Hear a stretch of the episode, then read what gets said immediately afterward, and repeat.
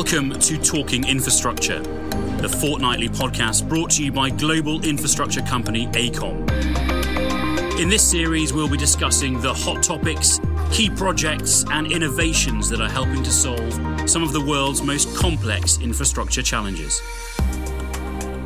Hello, and welcome to episode seven of the Talking Infrastructure podcast. My name's James Banks, and I'm head of external relations in EMEA for AECOM. Today's podcast is focusing on Project 13.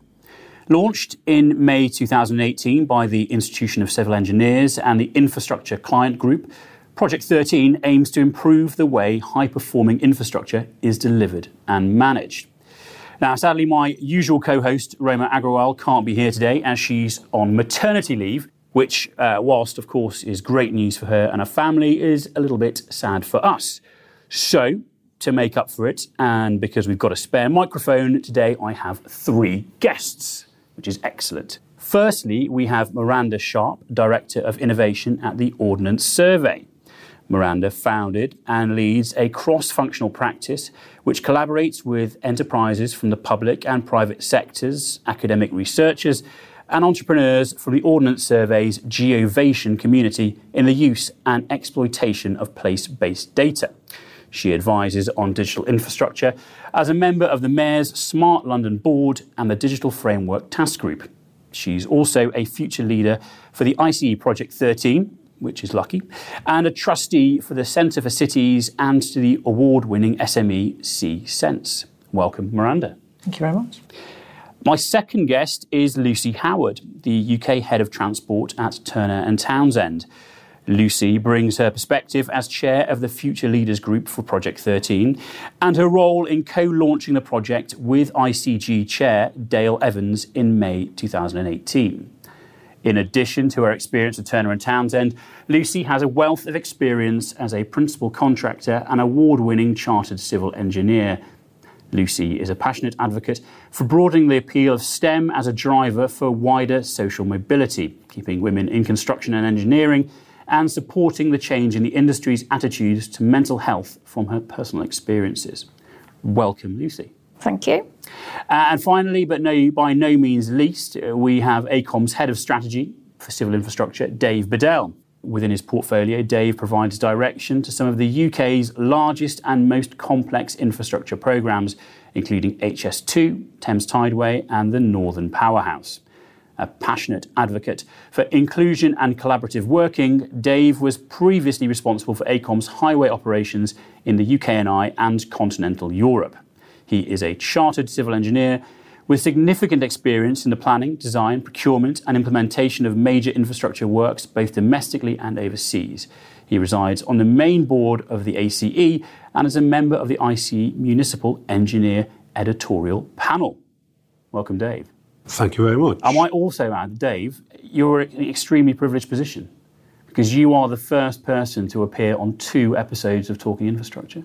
Absolutely, that suggests I must have done something right first time around. So that's uh, a very good omen indeed. A very brief with. cameo in episode one with a question from the audience, and, and, here we are in episode seven. So thank you, Dave, for your your con- continued commitment. So let's get started. Project 13. What is it, Lucy? Thanks. So I think it's really important that whenever we're trying to impact and create industry change that we're very clear on our messages. So I'm actually going to read you out the definition of what Project 13 is. And then maybe we can discuss that in a bit more detail. So, firstly, it's an industry led movement to improve the way high performance infrastructure is delivered. Secondly, it's moving from transactional business models to collaborative operating models. It's being adopted by some of the UK's largest infrastructure owners, and it's bringing together skills and technologies in a collaborative environment. And it's building a sustainable future for the construction industry, creating a more highly skilled workforce and creating infrastructure that represents better value for all. And it's something that I've been personally involved with for two years as part of the Future Leaders Group, uh, making sure that it starts to deliver on those four promises there. Excellent. So, in a nutshell, what is it? Why is it needed? Dave, I mean, why the, the model that used to exist, or still does exist, really, what, you know, what's wrong with it? Well, I don't think this is a new conversation. I mean, I, I, think if we go back to the early 1990s and the report by Sir Michael Latham, which was, you know, instigated with a view to improving collaboration across the construction industry, or to the subsequent task force mobilised under the Labour government that Sir John Egan led and, and the Re- Rethinking Construction report. How we bring together the industry holistically has always been a critical component of success. And the fact that we're still here nearly a quarter of a century beyond that initial conversation with Sir Michael Latham is, is probably an indicator that, that collectively we've, we've not quite got that right. So we're in an age where there's an increasing number of disruptors, both technological and social, that are changing the needs of infrastructure users and, and therefore those that build, operate, and maintain infrastructure. And I think that demands a, a different and more agile approach from the supply chain and, and, and those that are currently responsible for that. And is that a key part of it, that agile approach? I mean, what, what actually are we trying to achieve with this? Well, I think there is, when you, you look at the uh, dictionary definitions of Project 13, um, there's a bit about why did we need to do it. And one of them is productivity. If you look at all the graphs of productivity, construction is falling behind where other industries have digitised and improved their levels of productivity. And there's another quite depressing graph which shows the level of digitisation in the construction lags only that in agricultural, in hunting, in terms of its technological adoption. There was an unsustainable construction industry. Uh, people were, fall- were had falling margins and it led to a couple of high profile failings. Happened after Project 13 was initiated, brought, certainly drew attention to its launch. And, and sort of finally, the, the challenge of digital transformation. We live in a hyper connected world, we're awash with data. And so there's so much opportunity and, as you say, so much need to do something entirely different. Uh, and this wasn't the prerogative of one particular company or sector of the industry. This, as Lucy said, is an industry movement which needs to take place. So, so how did it come about? So it's come about through the infrastructure client group getting together and realizing that they've got some very common problems about how they want to change the model from transactions to enterprises, uh, defining that problem over the course of a year from uh, setting out the report, that report transactions to enterprises, uh, setting out five work streams underneath that, bringing the industry together around those work streams, trying to get as wider input as possible, broader than just that client involvement and then deciding that they were going to put the best foot forward and distill that down into the launch that we talked about uh, last year that I was involved in, of putting that forward in a blueprint, a commercial handbook, and various other tools that support it. Clearly, you, Lucy, you're very, very invested in this and very keen to see it succeed. I, I imagine you were 38 weeks pregnant at the launch, so very keen that you were there to be involved. Um, how's it been received? I think I certainly get a lot of inquiries about it. I've seen a lot of social media interest in it. There are the six early adopters that were involved in it originally. There's more people kind of wanting to get on board with it all the time. So I think there's a real appetite for Project 13 or something like it because you say that, you know, I'm personally invested in it, but I'm invested in really challenging around are we delivering what we set out to do and constantly feeding that into the process from my one seat and the, the others around our future leaders group. So I'm invested in it. You know, I want it to be a success, but we've got to keep challenging. Is it delivering? And some of the ways that I think it is delivering is the amount of conversations that it is starting about this, the input of the early adopters, and the energy that they are throwing at this, the interest of other people to get involved in it. Because, I mean, clearly it's key that industry take this forward because it's all very well you know, coming up with something, writing some definitions, but unless that actually goes somewhere, yeah. you know, we're, we're kind of back where we started. So, Dave, I mean, what are the barriers that Project 13 is going to face? I guess the barriers, and, and I was going to come in to, to answer the question from, from a different perspective, but I think the difference between Project 13 and what we've encountered previously is the fact that Project 13 has holistic engagement and stakeholder support.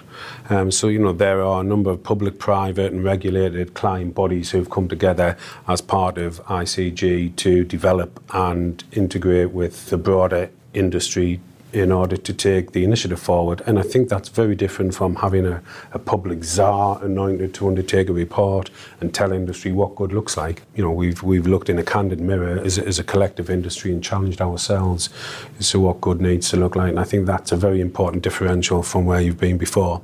I think being around to the barriers, I think what we have with Project 13 is a concept supported by a framework of best practice and desired outputs. And that's essential for any journey. I think the catalyst that will dictate its success or otherwise are the behaviours that we begin to reshape within the industry. Behaviours will ultimately shape the culture, and it's that cultural shift that Project 13 is aimed at, at addressing. So I, I really see some of the barriers as being um, some of those less tangible, less granular aspects rather than you know the, the sort of specific roles within the model. And I think that's what's going to make it hard.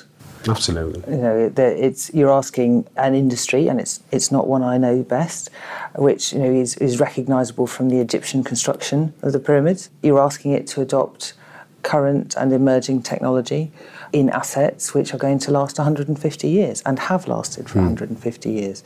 And how, how do you change all those approaches and all those things which have worked so well and what are the benefits you have to be clear about what those benefits are for changing we will be wrong to measure the success of the project over 12 months we've got to hold our nerve and say that you know it's it's about the lifetime performance of infrastructure. It's about the systems and services which it delivers, and uh, it's a difficult thing for often our politicians and our spenders to hear. But infrastructure isn't about just construction; it's about the, its lifetime performance. And I quote Lucy, in fact, maybe I should let you say it, but we will be defined by in so much by what we don't build as what we build. And we need to be cognizant of the services which our assets provide, uh, not just get excited about the assets themselves. And, and that will take you know a very long time. Our politicians are still very excited about announcing big spending projects rather than investing in order to move more people. Absolutely right, Miranda. We're such an instantaneous society. You know, we, we, we, talk about political stakeholders, the electorate. They all want instant results. But even even in the supply chain, as corporate organisations, that, that that's a difficult sell for me to take my chief executive and say, well, we're going to invest in this major piece of infrastructure. And I'll tell you what the returns are going to be in 25 years' time. Mm. So it's very much a cultural shift in, in terms of being the catalyst for success. But we've got a major opportunity because if you look at, you know, Dave, you mentioned about the the six early adopters and, you know, the breadth of people that we've got involved there. So, I mean, most people in a significant size construction, design, operation are going to be involved in one of those six projects in some capacity. So I think, you know, one of the barriers is, as you said, Miranda, allowing this the time that it needs to start to deliver the results. In this first year, what I've seen is early adopters really getting together and starting to engage on the common challenges. We've got a challenge as a movement to distill that and communicate what those challenges are in applying this practically to the other, the waiting audience. So we, have got to get that, that message out there. But everybody has got the opportunity to be having a look at what those early adopters are doing and thinking, right, how do I provide feedback? How do I provide input? How do I look at that and think, is that delivering what we all collectively want from Project 13? And if it isn't, then what do we do about it? And it's that continuous challenge to deliver the best result as a collective rather than just kind of leaving the early adopters to, well, let's let them have a go at it and see how they get on. That's the shift that we need to make. And I think that is quite different to what we've had before in terms of, as you said, with the, the Latham and the Egan, great as that was, it's how the community gets together and collaborates to solve the common problems. I think there's an interesting aspect there, Lucy, that I think as an industry we, we, we're evolving, we're maturing. I think we're at a point of recognition that because of some of those disruptors and because of some of those changing customer needs, the skills that we need to bring to provide those solutions is, is more diverse than it's ever been. And the way in which we need to bring those skills together needs a bit more agility. And what the Project 13 model does in the role of the integrator is allow you know the collation of those different skill sets to come in, in an integrated body as opposed to with any one sort of organisational guise. And it's going to need to be a two-way thing because if you think about, you know, the role of the integrator, and that might be, you know, someone like your company or mine, and there's going to be, you know, the requirements on what the integrator has to do to bring a team of people together.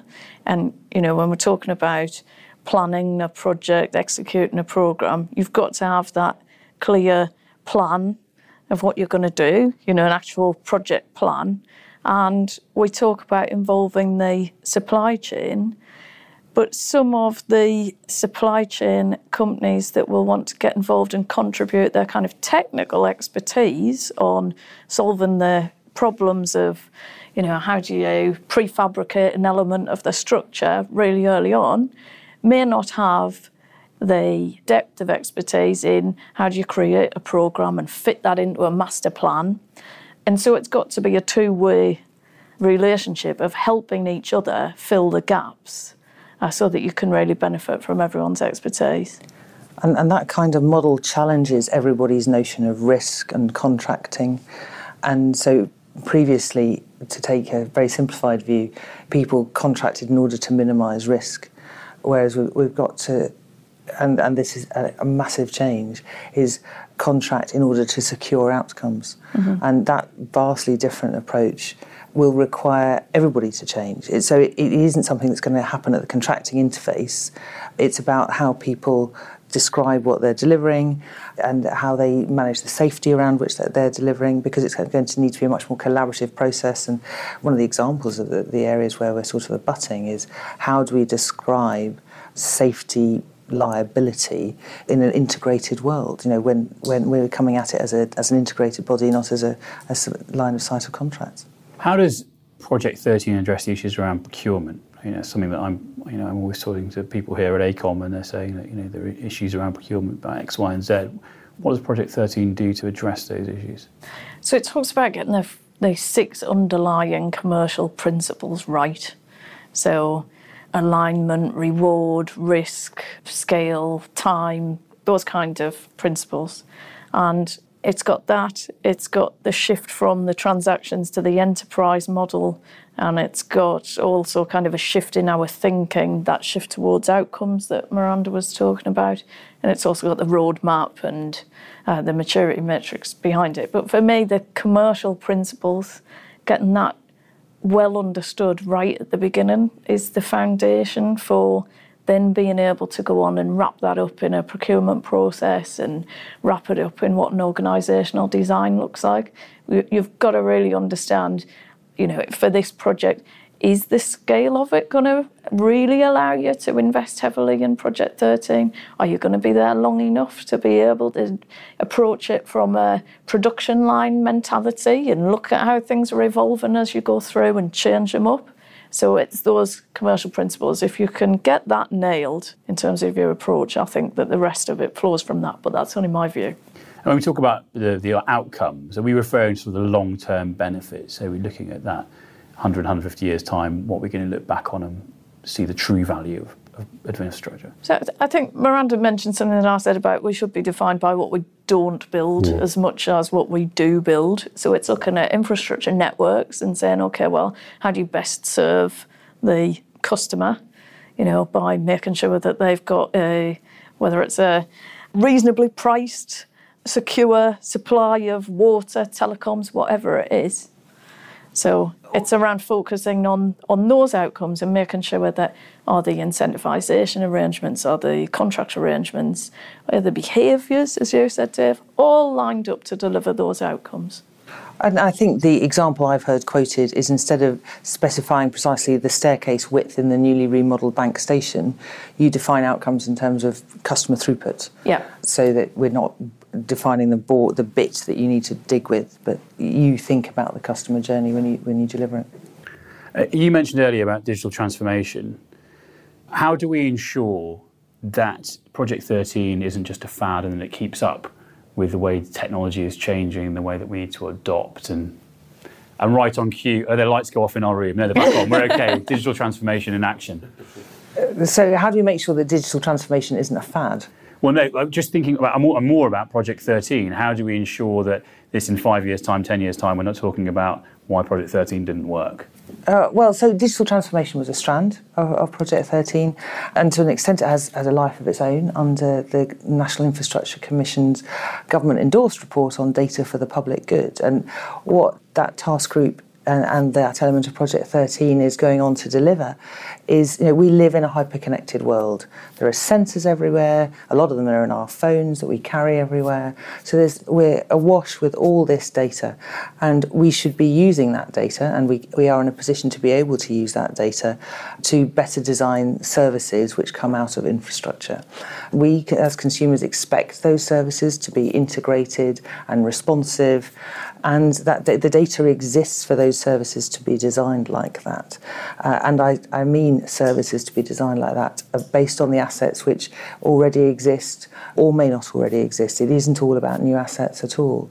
Uh, and what the digital element of Project 13 is continued, as Lucy says, is evolving in order to do, is enable infrastructure clients um, and those that serve them to use digital effectively for the better performance of their assets. And I think one thing that we're learning as a community is you can't put digital in a box. You can't just transform you know, that asset or that bridge. Um, it affects everything you do. And, and if you try and write a digital strategy, you end up going into of accounting and, and HR practices. And because you have so much data. So often the challenge is making that data interoperable and shareable and useful. And that in itself is a great deal of work because a lot of the data we have now is in crystalline PDFs at the bottom of filing cabinets somewhere. But it's relevant, it's just as relevant as the data which is beaming off sensors um, that are measuring bridge strain. And uh, so we are, we are working with clients and suppliers to make sure that what we are doing supports them in their current operation, will support their future operation, but also supports sort of the historic operation and in a way that sort of backwards and forwards integrates uh, for the long term value of our infrastructure services.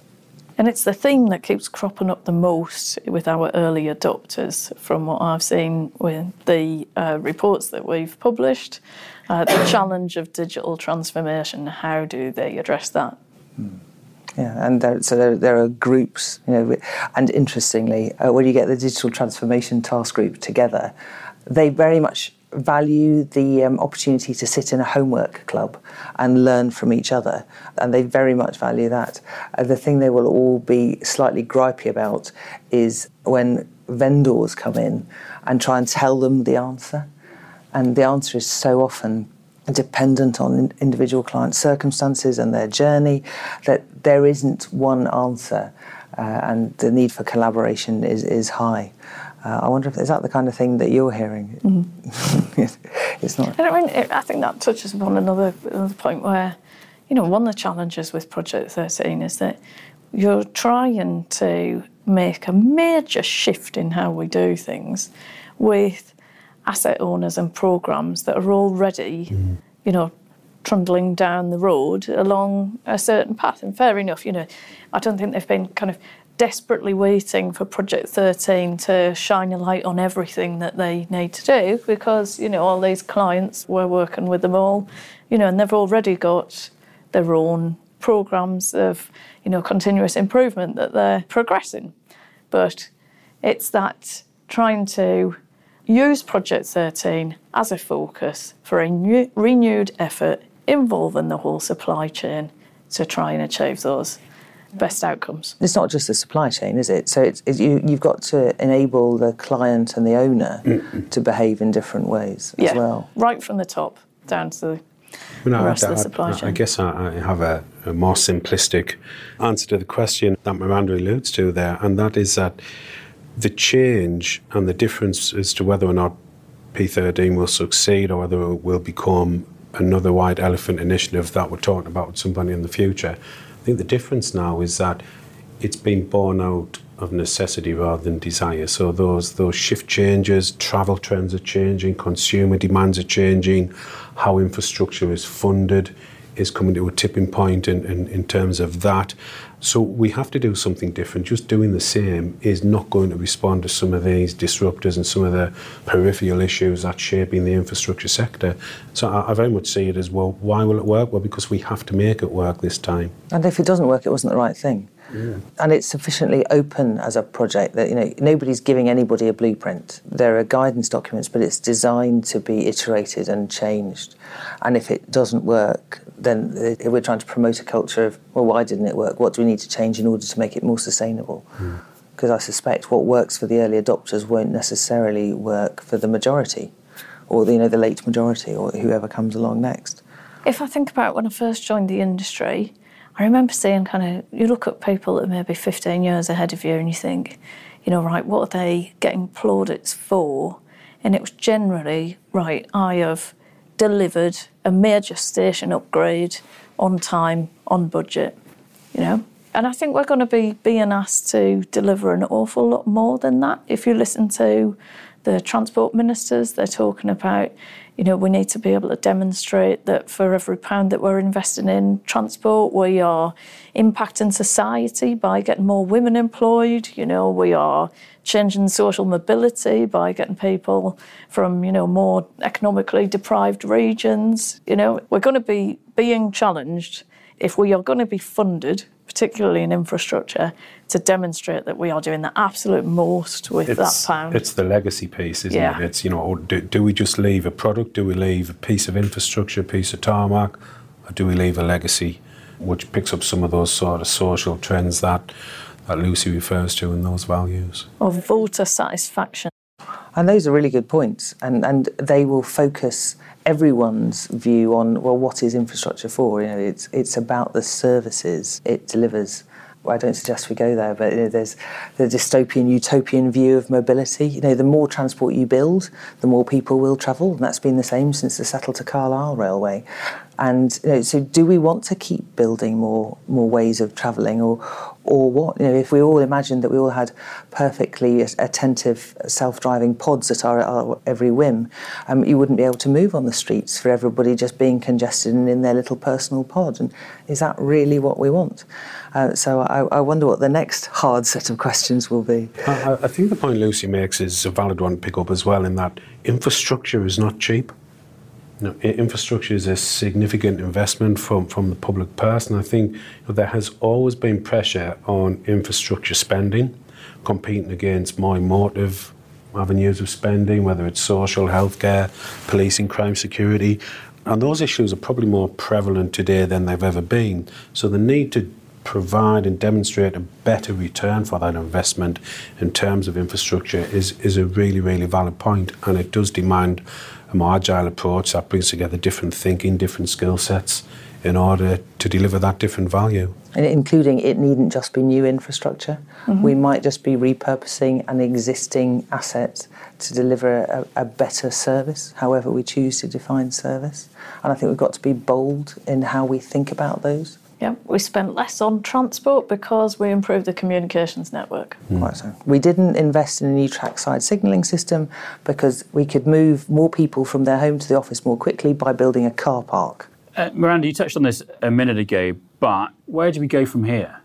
Uh, so I think, yeah, what I said a minute ago is it's continuously evolving and I'll be interested to see what the you know the early adopters as they mature in their approach and as they talk about the benefits um, they're seeing. Um, I want to see what the next wave do and how, how, they are sold onto the idea and what benefits they start to describe that they're looking for. And also, and in parallel, the digital transformation work continues, and and how do we mature that debate so that people aren't frightened of technology? You know, it's embraced and used as a tool and isn't a headache. I think well that would be success, but uh, that's that's where we're going. Where where do we go from here? I mean, as, as Lucy says, you know, Project 13 has a has a great deal of interest not just in the UK but around the world. And uh, people are looking to us, as they have done historically, for views from the UK about, about how we implement the systems and the tools and the approaches of, of Project 13. And it'll be just as interesting to see what different cultures and different ways of working take on the, the Project 13 methodologies. So I might just quickly go around the room, and I'm, I'm, sort of springing this on you a little bit, but if I can ask you one, we've I think you've all touched on it some element, but what does success look like for you in Project 13? If we need to win over the political stakeholders, if we need to win over the wider industry, what is the one key thing you'd like them to take away? What is the vision that you have for Project 13? In no particular order. We're all nervously looking at each other to see who's going to go first. Look, I, I, I think for me, where, where we are is we, we have the concept. The next stage of evolution is going through proof of concept. Do, does it deliver as intended? The outcomes in terms of that barometer that we use to measure success, I think it's around certainty of delivery. You know, the concept behind Project 13 is bringing more certainty of delivery in improved productivity to the infrastructure sector. And it's that certainty of delivery, I think, which is the keynote measurement. Can we really stand up to our political stakeholders and say, well, okay, if, if you give me that million pounds, we will deliver this piece of infrastructure when we say we will for that cost, and it will give the return that we've said it will. And that's the confidence word, that's the certainty of delivery, and, and, and that's what success looks like, and that will give us a huge amount of credibility in terms of that sort of competing environment that we were talking around a few moments ago. I think my trite answer is sustainable and high performing infrastructure. So when we have succeeded, um, the, Very confident when. Yeah, well, it's better than saying if. when we have succeeded, there will be high performing infrastructure in the UK which will deliver all of those things around productivity and growth and employment and happiness. And we will have designed it and delivered it and continue to run it in a way that means it is sustainable for the future. That sustainability piece is um, has many dimensions as well. You know, ensuring that we have the skills to continue to manage and maximise that asset is a key component of, of, Project 13 as well. I think, I think Lucy, you were talking around the commercial model early and the commercial principles and ensuring that that's critical. But the attraction and retention of skills is this, you know, the onus of what infrastructure serves, uh, how it serves society, and what that needs to look like is equally important. Challenger on, right? So I think that it's where clients say, "I know how to do this from my early adopters experience to give me certainty on my programs. Then it's moving on to I can replicate it across programs. And I can do that because the supply chain is saying I want to work for clients that use Project 13 models and I know how to. And I can get future talent engaged on working on those programs because that's what we need to do because of the skills crisis attract people to a you know a more interesting technology driven future of construction. Once you've got that the customer and their representatives in parliament on both sides are behind it. And because you've got that you've got a steady pipeline for infrastructure for decades rather than 3 to 4 years. Everything lucy said. Yeah, what she says the benefits are going last Fantastic. Look, I think that's probably a really good place to end things today. Fascinating subject and, and far more wide ranging than I expected it to be. So, thank you very much. Thank you very much to my guests today, to Lucy, Miranda, and Dave. And as this is the, the last in this first series of Talking Infrastructure, I should take the opportunity as well to say a very big thank you to all of the guests who've taken part in the the seven episodes. And of course, for all those people who, who have downloaded and subscribed, a huge thank you for listening. I will be back in a couple of months with a new series of Talking Infrastructure. Until then, take care and goodbye.